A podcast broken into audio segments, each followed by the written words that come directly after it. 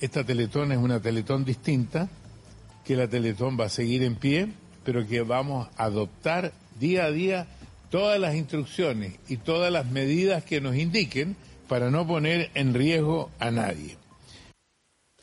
Las reacciones respecto a que la Teletón se siga llevando a cabo han sido diversas, eh, particularmente observando lo que ocurre en redes sociales. Vemos que algunas personas están a favor de que esto se desarrolle, considerando que efectivamente hay un rol de financiamiento a las iniciativas de la Teletón, que naturalmente eh, siempre son de ayuda a, los niños eh, con capacidades diferentes.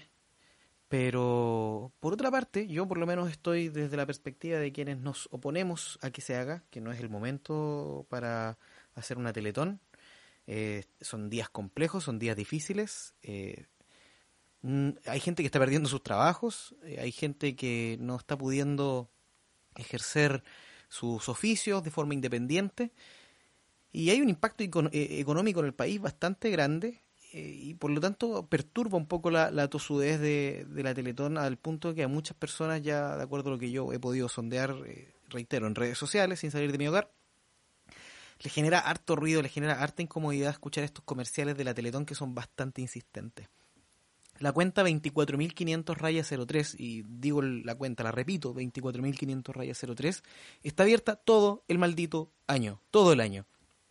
El llamado a colaborar es, digamos, eh, sabido, toda la gente que quiere donar puede hacerlo, pero hoy día estamos en una situación particular. Eh, creo que es un muy mal momento para que las empresas hagan publicidad a costilla del sufrimiento de los niños con capacidades diferentes, eh, considerando además de que tenemos una situación compleja de, salud en el país.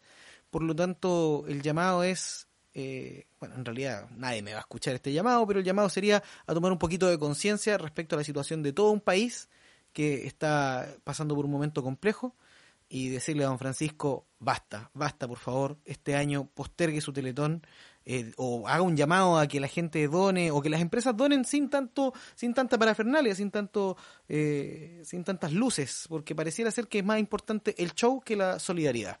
Con este lindo y solidario comentario comenzamos el día de hoy el capítulo 7 de Cuarentena.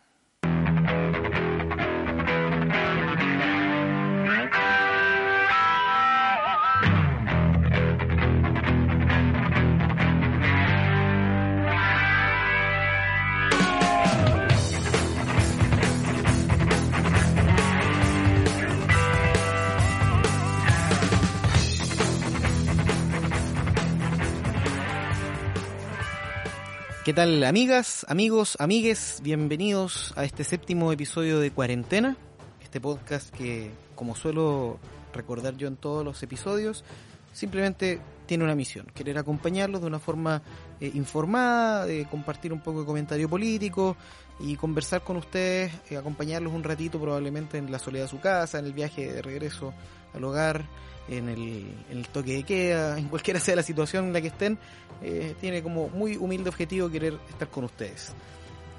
¿Qué tenemos preparado el día de hoy? Eh, para el día de hoy, tal como habíamos anticipado en Twitter, nos acompaña un gran amigo, profesor, hincha de la U. Él es la persona que da inicio a todo lo que es esta solidaridad muy bonita de Bici por Luca. Eh, también es parte del equipo de los Ojos de Chile. Hoy día liderando la iniciativa de Profes Voluntarios, de la cual nos va a hablar también en, en esta, en esta sesión. Así que le quiero dar la bienvenida a, mi amigo Rodrigo Salinas Corona. Rodrigo, bienvenido. ¿Cómo estáis? Hola David, ¿cómo están? ¿Cómo están todos? Todo súper bien, amigo, aquí grabando desde la comodidad de la casa. De Privilegio de pocos, por cierto, porque ya sabemos que, el tema de la cuarentena ha estado bien, bien flojonazo de parte del gobierno. Así es, pues, yo creo que los profes, por sobre todo, tenemos la, el beneficio de estar en nuestras casas, pero hay un alto porcentaje de trabajadores que, que tiene que moverse igual para todos lados y eso de verdad que no se entiende. Sí, esa es una de las, de las medidas que vamos a discutir más, más adelantito, pero sí, tenemos una situación bien crítica al respecto, particularmente con los oficios, digamos, que son de, de contacto pero quería abrir esta, esta entrevista, Rodrigo, partiendo con la iniciativa que acabáis de lanzar hace pocos días, Profes Voluntarios, para que me puedas contar un poco de qué se trata, eh, cuáles son los principales hitos, qué se ha logrado y qué es lo que se espera, digamos, para los días venideros. A ver, bueno, Profes Voluntarios nace porque eh, pensando en este asunto de la cuarentena, no, no, no tenemos idea de cuándo vamos a volver a clase. Tenemos a los chicos en, la casa, no, no podemos eh, pretender que están de vacaciones, ni mucho menos, hay que, hay que alguna labor. Y Profe Voluntario nace precisamente por eso, buscando profesores que sean capaces de ayudar a, a los alumnos de, de todo tipo eh, en asignaturas específicas. Pero no, no se trata de hacer clases normales, ni clases de una hora, ni de 45 minutos, sino que los, los ayude en materia específica, en preguntas específicas que los vayan guiando. Entonces, ya tenemos un, una lista de 50 profesores aproximadamente y una lista de alumnos que va creciendo, que va por ahí por los 30, que están inscritos y que van, la inscripción va a durar hasta el día sábado, porque no, no podemos tener la inscripción abierta todo el tiempo. Y de eso se trata más o menos, eh, eh, es, poner, es simplemente poner en contacto profesores voluntarios con alumnos que tengan inquietudes como, o preguntas como para, para estos días de incertidumbre. Ya, o sea, principalmente estamos hablando de eh, un poco de orientación y asistencia más que una, una aula virtual o algo parecido. Exactamente, eso, eso lo dejamos a los, a los colegios. Los, los profes voluntarios van a ayudar a, a los alumnos en, en ciertas cosas específicas. Ya, buenísimo, súper buena la, iniciativa. Oye, y entonces ustedes están esperando que las inscripciones se, se, cierren, digamos, hasta el día sábado y ya después, digamos, sale hacen, hacen como el, go live de, este proyecto. Claro, yo cerrando, cerrando las inscripciones de alumnos ya los pongo en contacto y bueno, ahí cada profe eh, verá el mejor método de, de, guía, la mejor forma de comunicarse con los alumnos. Ya, o sea, no, no hay una plataforma, digamos, una página web donde la gente, digamos, pueda interactuar con los profes, sino que eh, una vez que tú tengas las inscripciones cerradas y tengas a los profesores en tu base de datos, vaya a empezar a, contactarlos de acuerdo a las áreas de inquietud.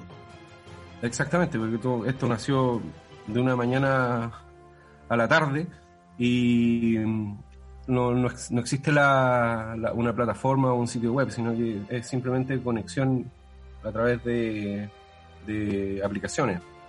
Claro, bueno, hoy día, hoy día están, digamos, todas las plataformas eh, comunes como Facebook Live, eh, las historias de Instagram, cosas tan cotidianas como esas, hoy día se pueden usar eh, al servicio de la educación. Exactamente. Oye, Rodrigo, y cuéntame un poquito cómo han dado el tema de Bici por Luca, porque esta para mí es como una, una teletón aparte, una teletón que funciona bastante mejor en términos de que es una campaña que está abierta permanentemente, eh, transparenta los, ahor los, los aportes y, y cómo se llama, aparte de eso, tú siempre te encargas de compartir con las redes sociales el resultado, digamos, eh, año a año. Eh, ahora el 2020 a esta altura del año, ¿cuál es el estado de Bici por Luca? Ah, Bici por Luca es una campaña que se lanza en aproximadamente octubre, septiembre, octubre. Eh, no está todo el año disponible. Yo, no, yo no recibo dinero durante el año porque no, no, tiene, no tiene mayor sentido. Entonces, durante septiembre, octubre yo empiezo la campaña y empiezo a recolectar los fondos. De, hecho, el año pasado empezamos en octubre, bueno, y todos sabemos lo que pasó el 18 de octubre. Entonces la, la campaña se vio bastante truncada, pero igual logramos, logramos obtener lo, los fondos suficientes como para, para comprar 40 bicis el año pasado. Buenísimo, un súper buen número a pesar de la dificultad que había. ¿Aló? ¿Me escucháis, Rodri? Sí, sí, ya, sí, de repente se va un poco la, la señal de esto.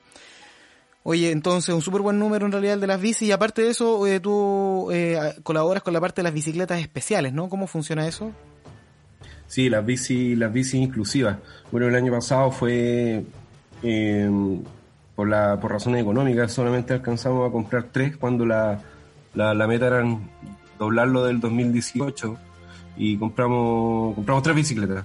Y, sí, pues la, la, idea es que estas bicicletas ayuden a una familia más que a una persona en particular, a niños con movilidad disminuida y que le ayude a cambiar un poco la, la perspectiva, la vida. Y mm, bueno, siempre ha sido emo emocionante el momento de la entrega. El año pasado no fue la excepción. Sí, yo, yo he tenido la suerte de ver los videos de las entregas que, que has compartido, digamos, y, sí, siempre es emocionante y creo que eso también tiene que instarnos a todos a querer sumarnos a, esta campaña. Yo llevo, si no me equivoco, dos años consecutivos colaborando, no con mucho, digamos, pero si sumamos todos los aportes que se pueden hacer, poquitos que sean, creo que puede ser un buen 2020 si, si se supera esta crisis sanitaria. Sí, no, todos todo, todo los, aportes suman, David. Eh, claro, eh, el año pasado fue un estallido social, este año tenemos una pandemia.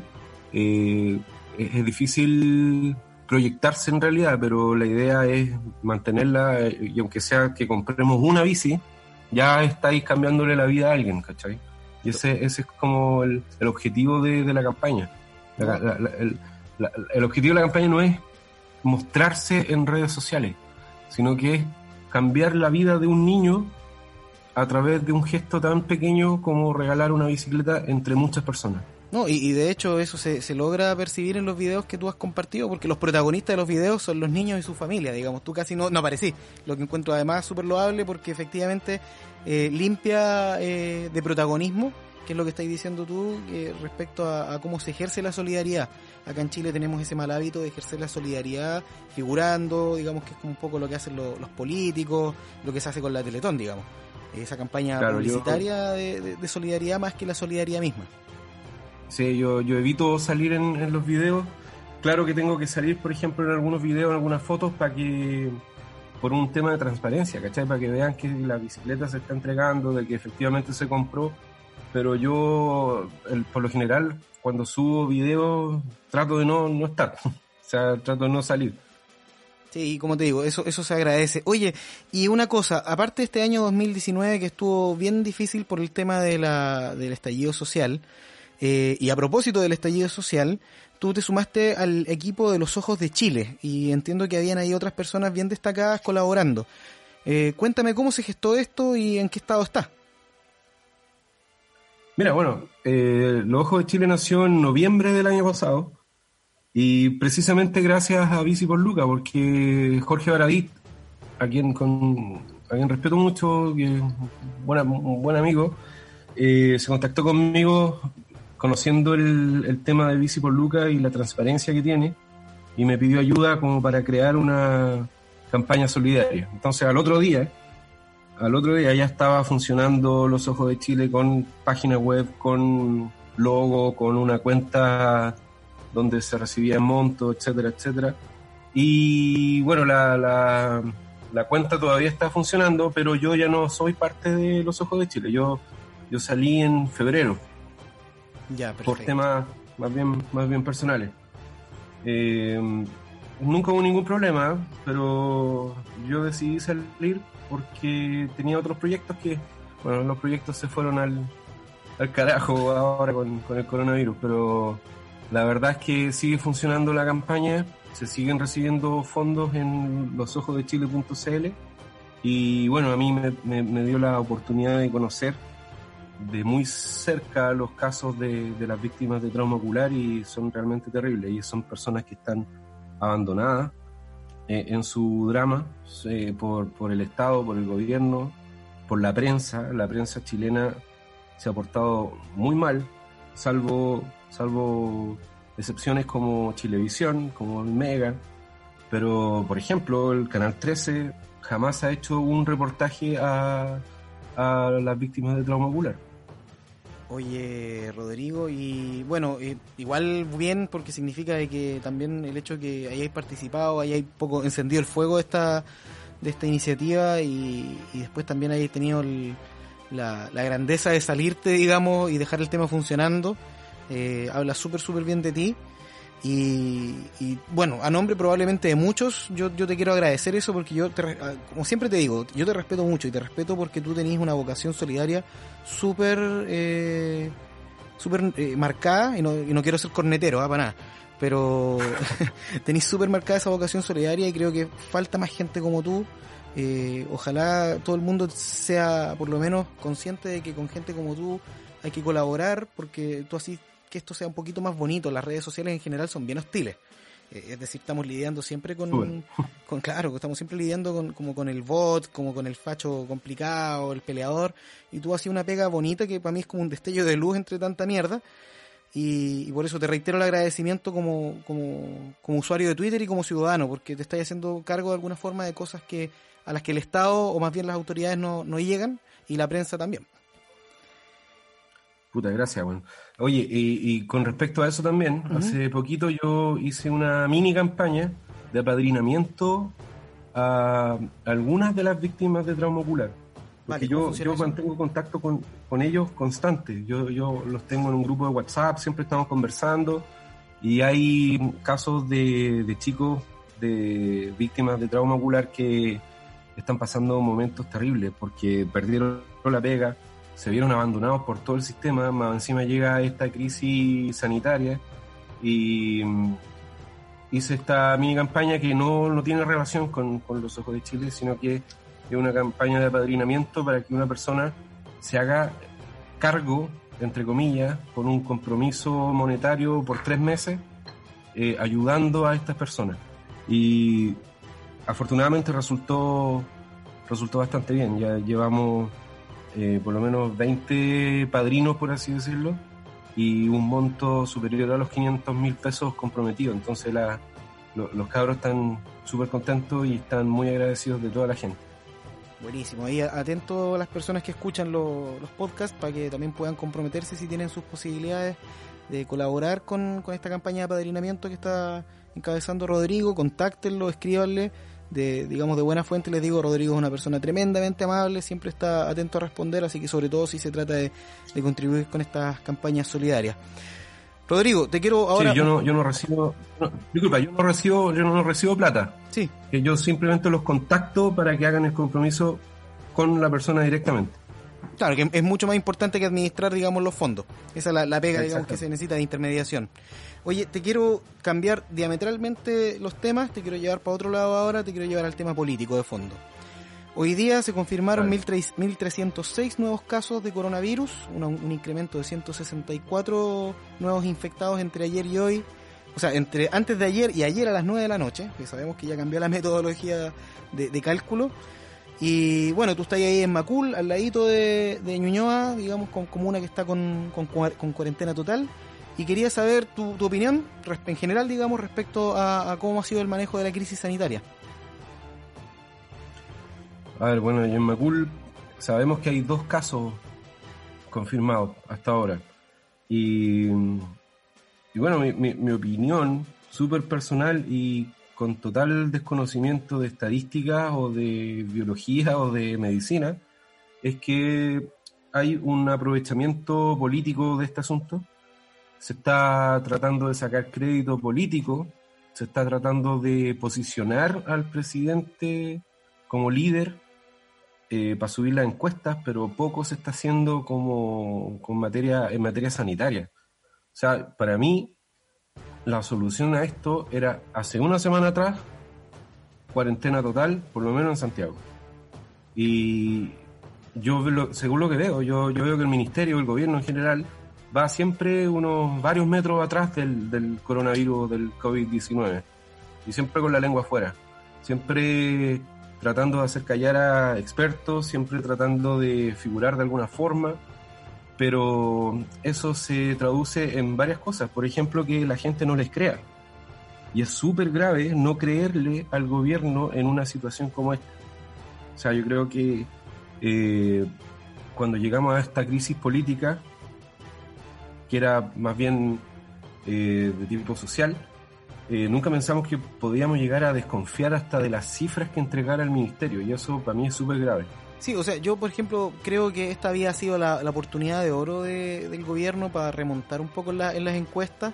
Eh, creo que tuvieron todo, considerando que el mismo Piñera reconoce que ellos manejaban ya alguna información, digamos, firme desde enero y finalmente, como decís tú, eh, ellos no, han sido capaces de, anticiparte, de anticiparse, sino que han ido reaccionando sobre la marcha.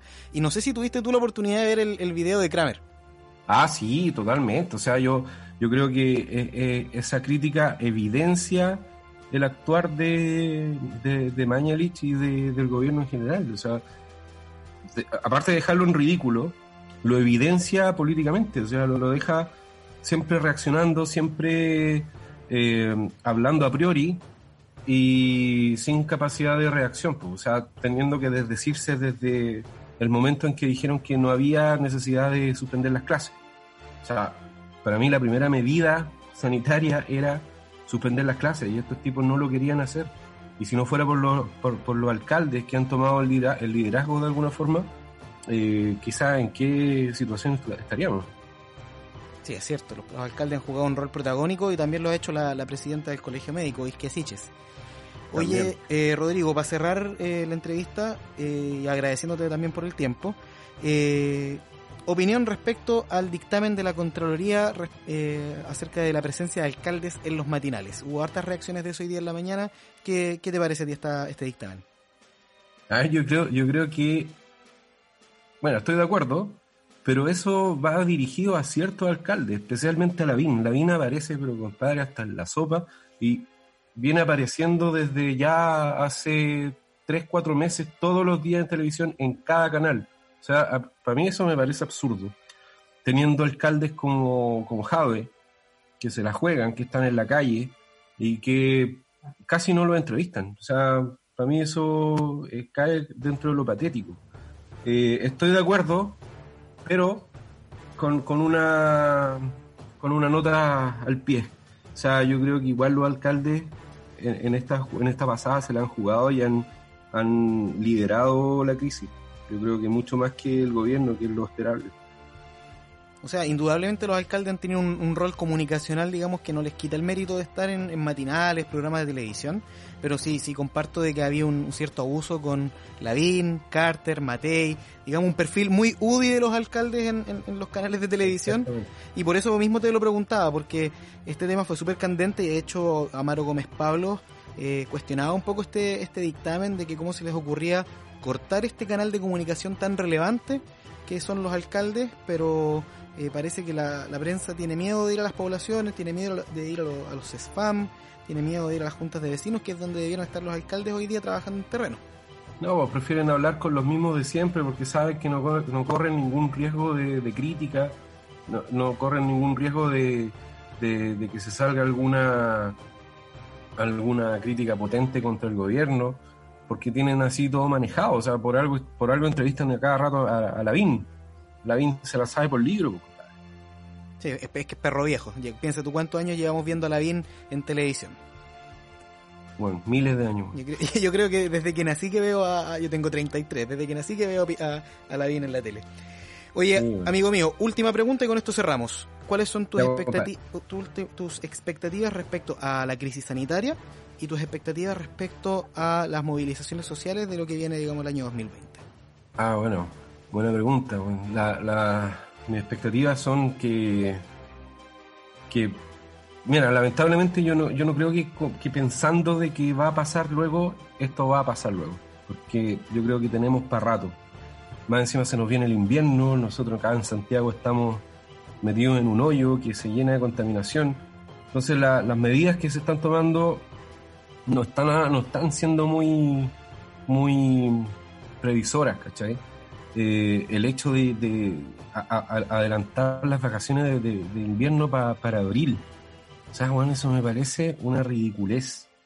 Es, además que desligarse por dos semanas de toda responsabilidad porque simplemente decir, los cabros están de vacaciones, el gobierno no se hace cargo de los colegios, ni de la alimentación, ni de lo que pueda pasar.